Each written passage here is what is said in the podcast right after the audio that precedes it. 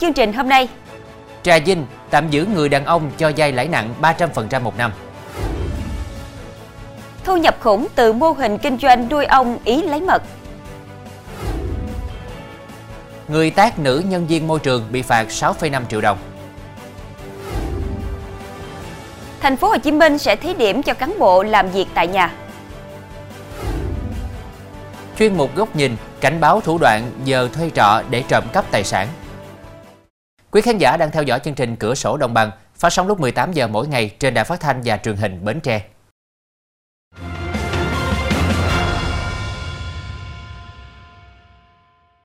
Thưa quý vị, kể từ ngày 1 tháng 11, tỉnh Cà Mau áp dụng việc hỗ trợ các hãng hàng không khai thác đường bay đến Cà Mau. Địa phương này dự kiến mức hỗ trợ không quá 7 tỷ đồng một năm, kinh phí thực hiện từ ngân sách tỉnh và các nguồn vốn hợp pháp khác. Theo phương án địa phương đưa ra, để nhận được hỗ trợ, các hãng hàng không phải cam kết với tỉnh Cà Mau bay cả năm, đạt 6 chuyến một tuần.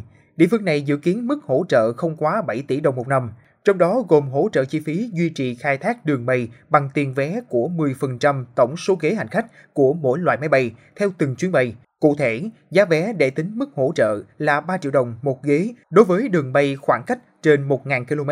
Giá vé để tính mức hỗ trợ là 2 triệu đồng một ghế đối với đường bay khoảng cách từ 500 km đến 1.000 km. Giá vé để tính mức hỗ trợ là 1,5 triệu đồng một ghế đối với đường bay khoảng cách dưới 500 km. Lãnh đạo tỉnh này cho rằng ngân sách có thể bỏ ra một ít đổi lại việc đi lại, giao thương nhanh chóng, thuận lợi qua thu hút du lịch, nhà đầu tư. Chuyển sang thông tin an ninh trật tự đáng chú ý, dây tiền phải đóng lại đến 300% một năm. Một phụ nữ đến cơ quan công an trình báo, sau đó công an tạm giữ người cho dây để điều tra về hành vi cho dây lãi nặng. Người bị tạm giữ là Trần Văn Tiều, 41 tuổi, ngụ huyện Kim Sơn, tỉnh Ninh Bình. Chỗ ở hiện nay là ấp Tân Đại, xã Hiếu Tử, huyện Tiểu Cần, tỉnh Trà Vinh. Theo điều tra ban đầu, ngày 13 tháng 10, bà N, tên gọi tắt ở thị trấn Trà Cú, huyện Trà Cú, đến cơ quan công an trình báo từ tháng 6 năm 2023 đến nay đã nhiều lần vay tiền của Tiều với số tiền từ 10 triệu đồng đến 70 triệu đồng, thỏa thuận lãi suất 300% một năm, mỗi ngày đóng lãi 900.000 đồng. Công an huyện Trà Cú vào cuộc điều tra, xét thấy Tiều đã cho dây với lãi suất vượt quá 5 lần mức lãi suất quy định của pháp luật. Cụ thể, bà N đã đóng cho Tiều tổng số tiền hơn 150 triệu đồng, Tiều thu lãi vượt mức so với quy định khoảng 100 triệu đồng. Với những tài liệu chứng cứ thu thập được, Công an huyện Trà Cú đã giữ người trong trường hợp khẩn cấp đối với Trần Văn Tiều. Khám xét phòng ở của Tiều, cảnh sát đã phát hiện, lập biên bản, tạm giữ nhiều tài liệu có liên quan đến hành vi cho vay lãi nặng. Làm việc bước đầu với cơ quan công an, Tiều đã thừa nhận hành vi phạm tội. Công an tỉnh Tiền Giang cho biết đang điều tra làm rõ vụ việc hai người tử vong, một người nhập viện xảy ra trên địa bàn xã Hòa Hưng, huyện Cái Bè. Được biết, do vụ việc có tính chất phức tạp, chưa có căn cứ xác định nguyên nhân dẫn đến chết người, cơ quan cảnh sát điều tra công an huyện Cái Bè đã có báo cáo công an tỉnh Tiền Giang đề xuất các phòng nghiệp vụ hỗ trợ xác minh. Theo thông tin ban đầu, ngày 14 tháng 10, bà Phạm Thị P, 83 tuổi, phát hiện con ruột là Phạm Giang Y, 45 tuổi tử vong. Tuy nhiên do nghĩ rằng Y tử vong do bệnh lý, nên gia đình tổ chức đám tang mà không trình báo công an. Đến 22 giờ cùng ngày, bà Phạm Thị Mỹ C, 53 tuổi, là con ruột của bà P, pha 100ml sữa cho bà B uống. Sau khi uống, bà P có biểu hiện ngộ độc như tức ngực, khó thở, nôn ói. Khoảng 5 phút sau, bà P tử vong tại nhà. Xong, cũng do nghĩ bà P có bệnh lý nên gia đình không trình báo công an. Tới khoảng sáng ngày 15 tháng 10, ông Phạm Minh Tê, một người con khác của bà P đến phụ đám tang, đã tự pha 150ml sữa để uống. Khi uống được 50ml, ông Tê có biểu hiện nhức đầu, chóng mặt, nôn mửa, nên gia đình đưa đi cấp cứu tại bệnh viện ở Vĩnh Long. Bước đầu bác sĩ xác định ông T bị ngộ độc sữa nên chuyển lên bệnh viện đa khoa Vĩnh Long điều trị. Tiếp nhận tin báo, công an tỉnh Tiền Giang vào cuộc điều tra, lấy mẫu sữa bột đi giám định, khám nghiệm tử thi, làm rõ nguyên nhân dẫn đến cái chết của hai mẹ con bà P. Thưa quý vị, với niềm đam mê dành cho loài ong, anh Nguyễn Kim Trọng, 33 tuổi, ngụ phường Trà Nóc, quận Bình Thủy, thành phố Cần Thơ, đã khởi nghiệp thành công từ năm thùng ong Ý. Đến nay, anh Trọng đã nhân đàn thành công gần 100 thùng ong, trung bình mỗi thùng đem về 2,7 triệu đồng một tháng. Nhờ đó, anh có được thu nhập khủng.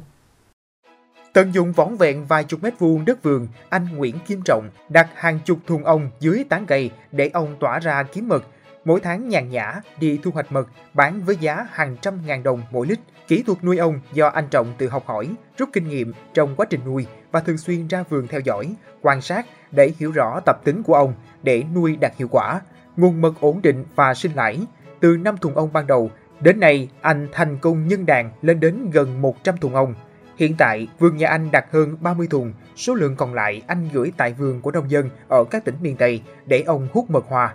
Dù còn rất trẻ, nhưng anh Trọng là một thanh niên mạnh dạn, dám nghĩ, dám làm, tiên phong trong việc xây dựng và phát triển mô hình kinh tế nuôi ong lấy mật, làm giàu cho bản thân và mở ra hướng khởi nghiệp cho người trẻ địa phương.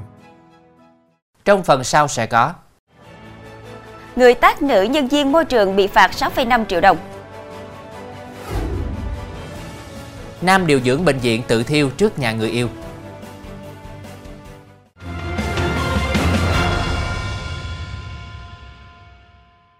Thưa quý vị, cơ quan công an vừa ra quyết định xử phạt hành chính đối với người phụ nữ thác vào mặt nhân viên công ty cổ phần đô thị và môi trường tỉnh Đắk Lắk.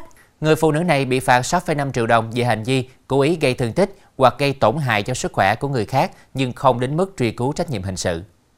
Tối 11 tháng 10, chị Phan Vũ Ngân Hà, nhân viên phòng kinh doanh thuộc công ty cổ phần đô thị và môi trường Đắk Lắk, đã làm đơn trình báo đến công an phường Tân An, thành phố Buôn Ma Thuột về việc chị bị hành hung khi đang làm nhiệm vụ. Theo đơn tố cáo, khoảng 10 giờ ngày 10 tháng 10, chị Hà đang cùng nhân viên của công ty đến số 52 đường Lý Thái Tổ, phường Tân An để cắt tỉa, nâng tán cây xanh thì bất ngờ bị một người phụ nữ tên gọi tắt là T, tự xưng là chủ nhà chửi bới, lăng mạ, xô đẩy rồi tắt mạnh vào mặt chị Hà vì cho rằng công ty không có quyền cắt tỉa, nâng tán cây trước nhà. Tại tỉnh Quảng Bình, vì để xảy ra sự cố sập giàn giáo khi đang đổ bê tông tại công trình trung tâm văn hóa huyện Tuyên Hóa, nhiều tổ chức cá nhân bị xử phạt với số tiền hơn 142 triệu đồng. Theo tìm hiểu, đây là công trình trọng điểm của quyện này được khởi công vào tháng 12 năm 2022 với tổng mức đầu tư 50 tỷ đồng từ nguồn ngân sách trung ương. Cụ thể, chủ đầu tư bị phạt 50 triệu đồng do thiếu kiểm tra quản lý, dẫn đến công trình thi công không đảm bảo an toàn. Nhà thầu trực tiếp thi công bị phạt 75 triệu đồng do biện pháp thi công chưa phù hợp quy mô, tính chất của công trình, dẫn tới sự cố. Giám sát trưởng công trình bị phạt 17,5 triệu đồng do không thực hiện công việc giám sát thi công theo quy định. Vụ sập giàn giáo trung tâm văn hóa huyện Tuyên Hóa xảy ra vào trưa 17 tháng 9, khiến một người bị thương. Toàn bộ sàn bê tông phía trước sảnh của công trình bị biến dạng, Thưa quý vị, nhiều phụ huynh đang đứng trên vỉa hè chờ đón con đi học thêm thì bất ngờ bị một xe ô tô con tông trúng khiến một người tử vong. Sáng nay, Ban an toàn giao thông tỉnh Bình Dương thông tin, nguyên nhân vụ tai nạn giao thông được xác định do tài xế ô tô vi phạm nồng độ cồn, không chú ý quan sát, không đi đúng phần đường quy định. Theo thông tin ban đầu, khoảng 5 giờ chiều qua, nhiều phụ huynh đang đứng trên vỉa hè đường Quỳnh Văn Lũy, thuộc phường Hòa Phú, thành phố Thủ Dầu Một để chờ con đi học thêm về thì bất ngờ bị một xe ô tô do nam tài xế tên Quỳnh Thanh Bàn, sinh năm 1974, ngụ tỉnh Bình Dương điều khiển với tốc độ cao, lao lên vỉa hè tông trúng. Sau đó, lùi nhiều xe máy và người vào phía dưới gầm. Vụ việc khiến một người tử vong, nhiều người khác bị thương được đưa đi cấp cứu. Tại hiện trường, xe máy và người nằm la liệt trên vỉa hè.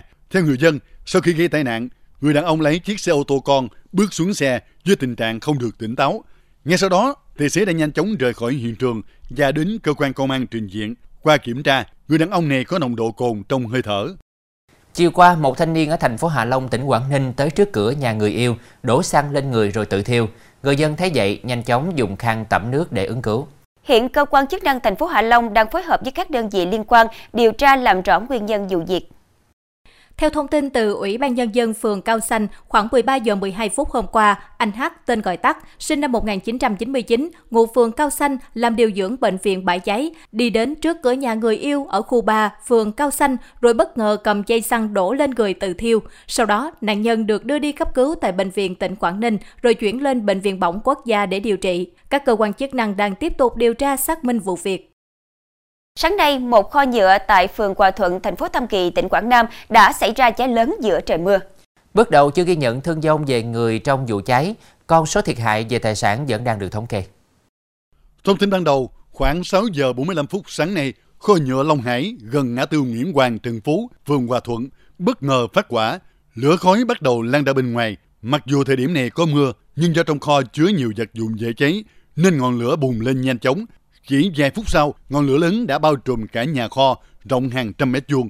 Do vụ cháy rất lớn, lãnh đạo công an tỉnh Quảng Nam cũng trực tiếp đến hiện trường chỉ đạo công tác chữa cháy. Đến gần 8 giờ, công tác chữa cháy vẫn đang được triển khai. Lửa đã giảm, nhưng lượng khói từ đám cháy vẫn dày đặc. Lực lượng chữa cháy tiếp tục phun nước để dập tắt đám cháy hoàn toàn, tránh ngọn lửa bùng phát trở lại. Được biết, đây là kho hàng ống nước nhựa linh kiện phục vụ ngành nước. Một nhân viên công ty cho hay, tối qua hai xe hàng mới được chở về tập kết tại đây. Thưa quý vị, thành phố Hồ Chí Minh đang nghiên cứu thí điểm cho phép cán bộ công chức viên chức công tác tại các vị trí việc làm không tiếp xúc với công dân có thể đăng ký làm việc tại nhà với tỷ lệ phù hợp. Đây là một trong số nội dung đáng chú ý vừa được Ủy ban nhân dân thành phố Hồ Chí Minh giao diện nghiên cứu phát triển chủ trì nghiên cứu dự thảo đề án xây dựng nền công vụ thành phố Hồ Chí Minh hoạt động hiệu lực hiệu quả giai đoạn 2024-2030 trình Ủy ban nhân dân thành phố Hồ Chí Minh trong quý 4 năm 2023. Theo đó, để hiện đại hóa nền công vụ, ngoài tăng cường chuyển đổi số, ứng dụng công nghệ thông tin, thành phố sẽ nghiên cứu thí điểm cho phép cán bộ làm việc tại nhà. Việc này áp dụng đối với cán bộ công tác ở các vị trí việc làm không tiếp xúc với công dân, làm việc tại nhà với tỷ lệ phù hợp nếu đảm bảo các điều kiện vật chất đáp ứng yêu cầu công tác như điện thoại, máy vi tính, máy in, internet. Thành phố cũng sẽ thường xuyên đà soát sắp xếp cơ cấu lại đội ngũ cán bộ để đưa ra khỏi bộ máy những trường hợp không đủ tiêu chuẩn, sức khỏe, năng lực, trình độ chuyên môn nghiệp vụ, phẩm chất đạo đức, khuyến khích về hưu trước tuổi đối với các cán bộ lãnh đạo quản lý không thuộc đối tượng tinh giản biên chế nhưng còn hạn chế về năng lực hoặc không đảm bảo sức khỏe, đồng thời đưa ra nhiều giải pháp nâng cao chất lượng tuyển dụng, đào tạo, bồi dưỡng, thu hút nhân tài. Trong phần sau của chương trình, Afghanistan hứng chịu hàng loạt động đất chỉ trong một tuần. Cảnh báo thủ đoạn giờ thuê trọ để trộm cắp tài sản.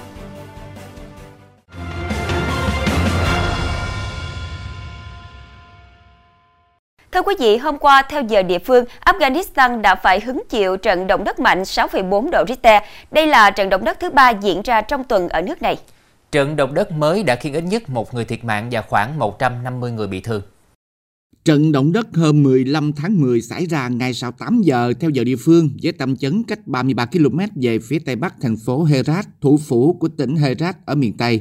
Và theo sau là các dư chấn có cường độ 5,4 và 4,2 độ Richter. Trận động đất đã khiến một người tử vong và khoảng 150 người bị thương. Các quan chức chính quyền Taliban cho biết hơn 2.400 người đã thiệt mạng trong các trận động đất trước đó và hàng ngàn người bị thương. Bên cạnh đó gần 2.000 ngôi nhà ở 20 ngôi làng đã bị phá hủy, trong khi khu vực bị động đất chỉ có một bệnh viện do chính phủ điều hành. Theo báo cáo từ Viện Chính sách Năng lượng EPIC của Đại học Chicago, tình trạng ô nhiễm không khí gia tăng có thể làm giảm hơn 5 năm tuổi thọ của mỗi người dân ở Nam Á, một trong những khu vực ô nhiễm nhất thế giới. Báo cáo này nhấn mạnh gánh nặng ngày càng tăng của không khí độc hại đối với sức khỏe con người. Theo nghiên cứu, sử dụng dữ liệu vệ tinh để tính toán tác động của việc gia tăng các hạt siêu mịn trong không khí, người dân ở Bangladesh có thể mất trung bình 6,8 năm tuổi thọ mỗi người. Báo cáo cho biết, Ấn Độ chịu trách nhiệm cho khoảng 59% mức độ ô nhiễm không khí gia tăng trên thế giới kể từ năm 2013 và không khí độc hại có nguy cơ rút ngắn cuộc sống hơn nữa ở một số khu vực ô nhiễm hơn của nước này.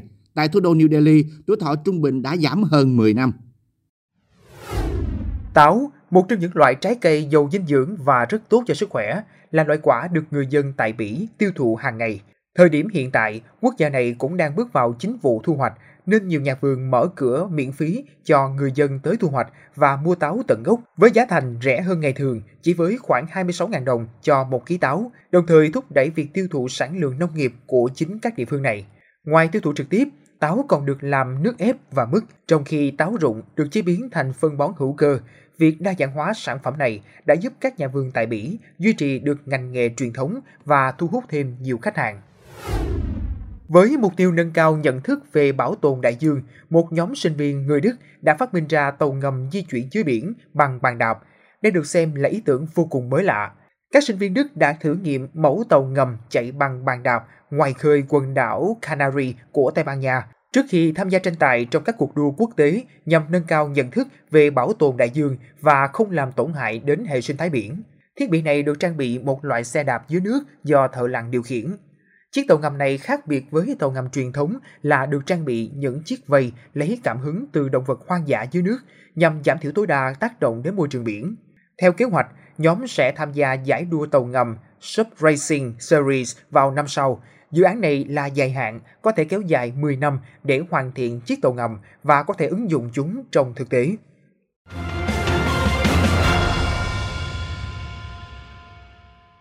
Thưa quý vị, hiện nay loại hình dịch vụ nhà trọ khá phát triển, không chỉ góp phần tăng thu nhập cho người đầu tư mà còn góp phần giải quyết nhu cầu tạm trú, nhất là đối với học sinh sinh viên, công nhân, người lao động xa nhà.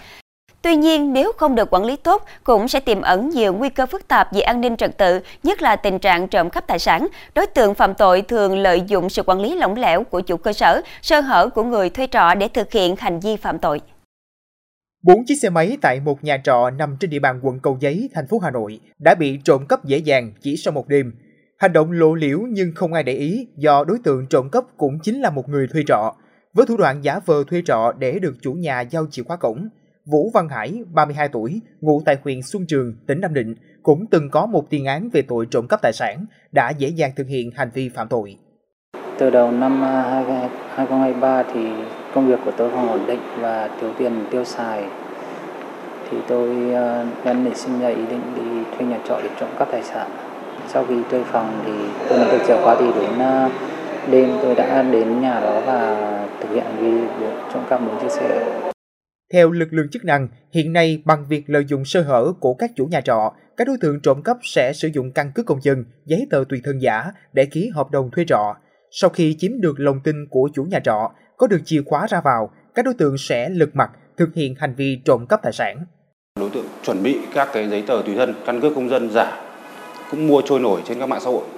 Đấy và đối tượng mang cái căn cước này đến để làm hợp đồng thuê nhà với chủ nhà trọ sau đó đến lợi dụng đêm là chủ nhà trọ và các những người thuê trọ đi ngủ thực hiện hành vi trộm cắp tài sản.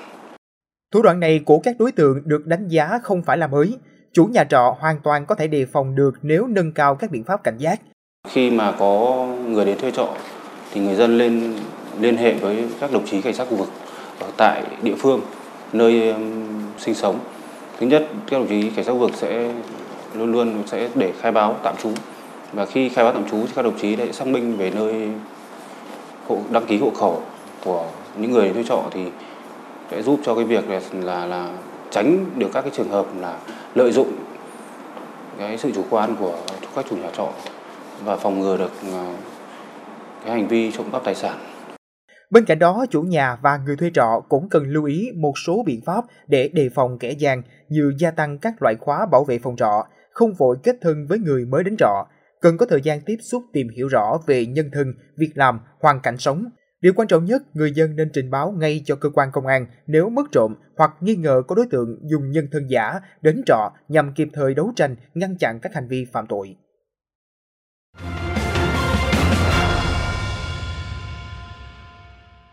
Trước khi khép lại chương trình, xin kính mời quý khán giả đến với các thông tin được cập nhật đến sát giờ lên sóng.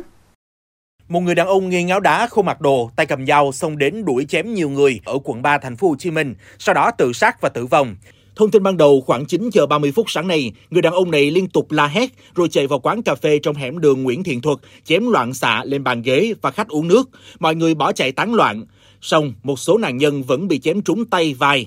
Đối tượng sau đó ra giao lộ Nguyễn Đình Chiểu, Nguyễn Thiện Thuật, cách đó khoảng 300 mét, tiếp tục tấn công người dân rồi tự sát.